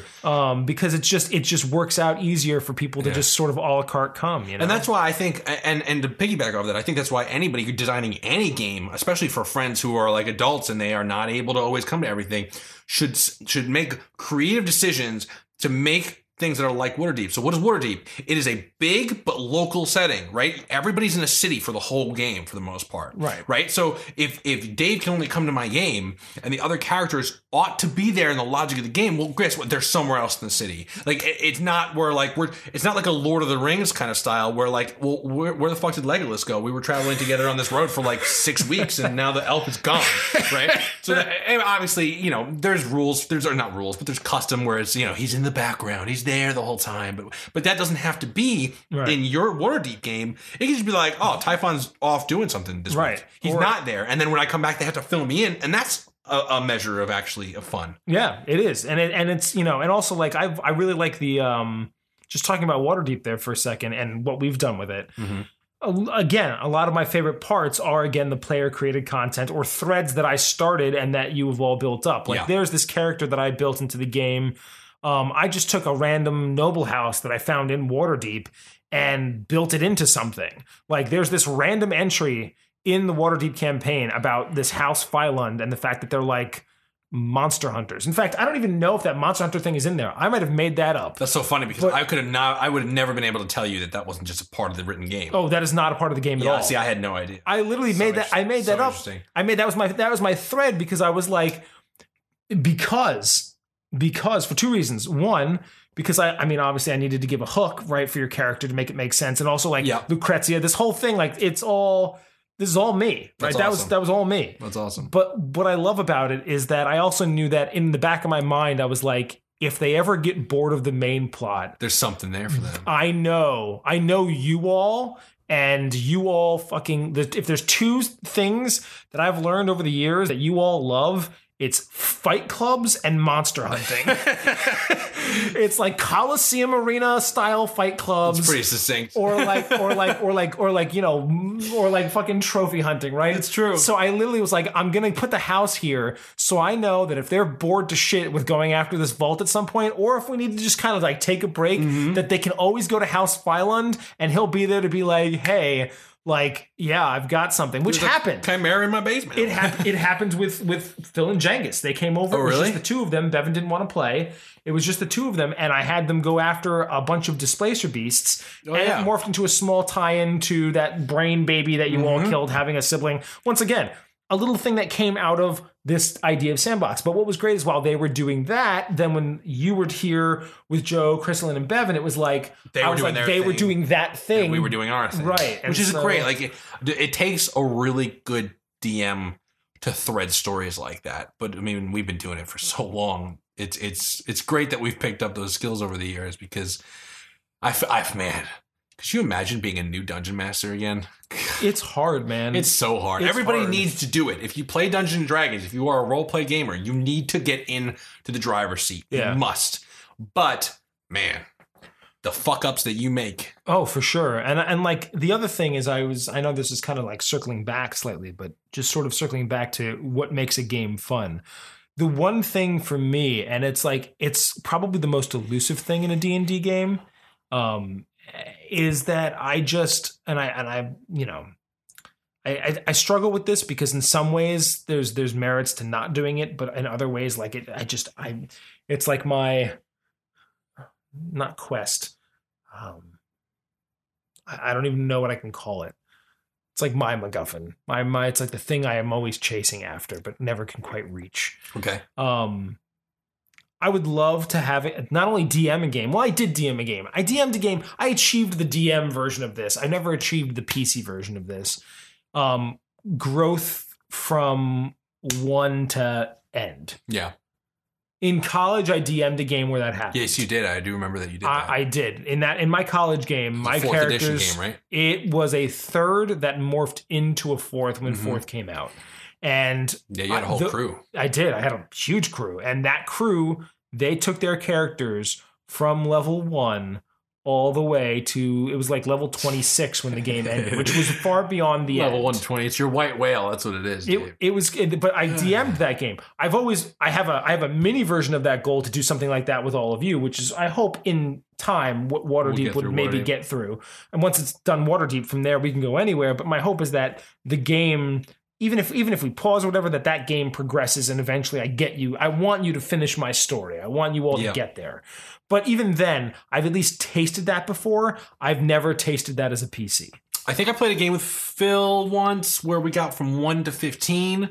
That was pretty exciting, or maybe like 5 or 6 to 15, which feels like almost all, but really it's only like 10 levels. Still, you're right. I mean, you know, I, I, I totally understand. I, I think it's be, it would be something nice to have on like to, to, to notch on my belt as a Dungeons and Dragons player because I don't think I've ever done it myself. That said, I think you would get the same thrill because the character's abilities are the character's abilities, but it's a story. It's it's the completion of a grand story. Right. I have gotten that once. I think again that same game from Phil. I, it feels like I went from one to twenty because I started as a shit kicking, like, you know, shit heel character. Not really. I mean, he was a noble, but whatever. But he was weak and he was young and he was inexperienced. And not only did the story progress to a place that was really cool and we had a great completion, and he, and it, it was like you could tell that this was a story he meant to tell from day one, but also, um, my character grew into from a boy to a man in the course of that story, which was really satisfying. Right. And I think that think about whether that's the satisfying the satisfaction that you're looking for. Maybe you just want literally, I want to go from one and I want to hit 20. And that could be a benchmark, and I don't blame you for that. It's it's both. From a DM's perspective, it's the it's more of the former. Yeah. From a player's perspective, it's, It's- more of the yeah, latter. it's the- or I should say both. Yeah. Right? Because from from a from a DM's perspective, I want I want to have that sa- I did in college, I gave them that that grand story. Yes. And it and it finished. And it was beautiful. I want to do that for all of you Mm-hmm. and I'm using Waterdeep as a jumping point. But I honestly like if you guys decide once this portion, the the pre-made is done, I'm really more looking forward to designing around whatever you, the next Like, steps where do we end you. up and what happens next? Yeah. Right. And I'll design and I want and I want this to be the jumping point for Mhm. what is going to be my story for all of you. What is Waterdeep? What is what are the levels for Waterdeep? I mean, you're almost done. It's like 7 or 8. It's Oh, like- really? Yeah, you're like you're you're at the end. Oh, I didn't know that. You're you're at the end of of what is in there. And then and and we don't need to, like if you guys decide you want to go on to Undermountain, like it's there, but there's no plot to Undermountain per se. yeah, no, that's like we would need a reason to go to Undermountain, which, Right, Which and- the game is probably not going to provide. It's just this there I mean, there might be a hook, but even then, I would much prefer to go out into the world. right because we already have a plot that I've started to craft for all of you, and that plot doesn't involve Undermountain. I mean, it Plot is that I'm broke. It is, but like it- there's also there's a marriage aspect there. Yep. There's everybody else has other things that they have going on. Like there's there's there's definitely things that we can do that I would love to give you a grand story and finish. And whether or not that I think that gets you to level 15 or whether or not that gets you to level 25. It's about the sense of completion. Yes, I want to give you that completion. As a PC, you want I both. I want I want both, but more so I want the literal mechanics progression. Because Okay. while I've played characters of almost every level by this point, You've never grown a character. I've like never that. grown a character. Which the thing is, I always talk about is you can jump into a character at level twenty and think that you're really powerful and think you have all these amazing abilities. No. but you can't really play that character because since you didn't grow with it, it's it's like picking up a sword that's four sizes too heavy for you and assuming that you're going to wield it perfectly. Yeah, it's like it's like it's like being a caveman jumping into a mech suit. Like that's cool. Exactly. There's so many things here I don't even know how to use them. Right, like you can mash buttons and probably shoot some rockets out of the fucking Right. suit. And you'll be very powerful. You'll be the power, most powerful caveman. but, just someone that built that fucking suit, they're Right. gonna know the ins and exactly. And there is a there is a degree to. I mean, that's undeniable. What you're saying. It's absolutely true. and that I think is why, as a PC, I yearn for more of the mechanic completion. Whereas a DM for me, it's it's more of, as you said, more It's a of just like a storyline story based. thing. Yeah, no, I don't blame you for that. And you know, also there's the actually um, one of the things that most people miss when they like, okay, we're gonna make a 20th level game. Dude, there are items that you should be getting. There are boons that you should be getting. There are there are things that you get over the course of a lifetime of a character that you don't think to give yourself when you're just rolling up a 20. Oh yeah, So there is a there is a life that the character lives, and that gives him extra powers and understanding, and items and contacts. Because like, imagine you play Alibris, the twentieth level wizard. Now Alibris, the twentieth level wizard, would be like Elminster. He would have a network of thousands of people who would serve his needs or who adventures that he's sending out. Like, you can't just fabricate that in a night. right. And So- also, but and the other thing is that is perceived perceived twenty versus real twenty, right? In terms of character, we assume that would be what Alibris would be at twenty. But for all we know, for whatever reason, let's use Planet of the Ick for as an example. Yeah, it could be a fucking like for all we know, like we don't know what could happen to Alibris. Mhm. What happens if, like, in the course of Planet of the Ick, what happens if when Alibris gets to 15, 16, he's trying to once again, he goes back to trying to be like, I'm gonna get back home, I'm gonna Mm-hmm. figure this shit out, but instead ends up like in another dimension. Or or or blows up everything and everyone in that dimension. yeah, And now it's just him and the swamp people. he's like the Yoda. and and instead and so him at level 20 wouldn't have a network of all these things just because of the way the story has changed his character and he fundamentally might make different decisions about what the spells he would take That's true. the items he would have true. so the thing is is that's the other portion There's an of like- organic aspect to it. yeah man Yeah, I agree with you. I agree with you. I think that's and that is at the core the the the the creating a character and then having your expectations rocked by a game. That's the core of the of the fun Oh, of yeah. Dungeons and Dragons. I mean, that's why we play. We don't play to have a predictable experience. Mhm. And I mean, whether it's LARP, whether it's Dungeons and Dragons, that's the reason that I love role playing. I mean, that's that's the fun of it. You get to experience a thousand lives and a thousand lifetimes. And it's fucking great. Well, that's our episode. yeah, man. that was a good way to end it. All right. thousand, a thousand lives in a thousand lifetimes. If I can remember that, if I can remember that, that'll be the name of the episode. If you're if you're if you're listening to this episode and it's not named that, either A, I forgot it, or B, thought of something better, but it's probably not B and most likely A. and send him an email and tell him to change it. Yeah. So, Rock, thanks for coming out. It's a pleasure. You'll definitely in. be hearing more of my voice on here, I'm sure, because this is a blast. And, uh, and whenever I get the time to roll by the shop here, let's do some more of this. It's nice. I got a lot to get off my chest. Yeah. Word. It's good. It's good shit, man. It's Therapeutic. All right, listeners, have a great month. If you liked this episode of You Shall Not Pass Go, please subscribe. Our episodes are monthly, and you can find this and many more podcasts on geekade.com. If you'd like to share your opinions about the topics of the episode, or you just want to say hi, email us at ysnpgcast at gmail.com.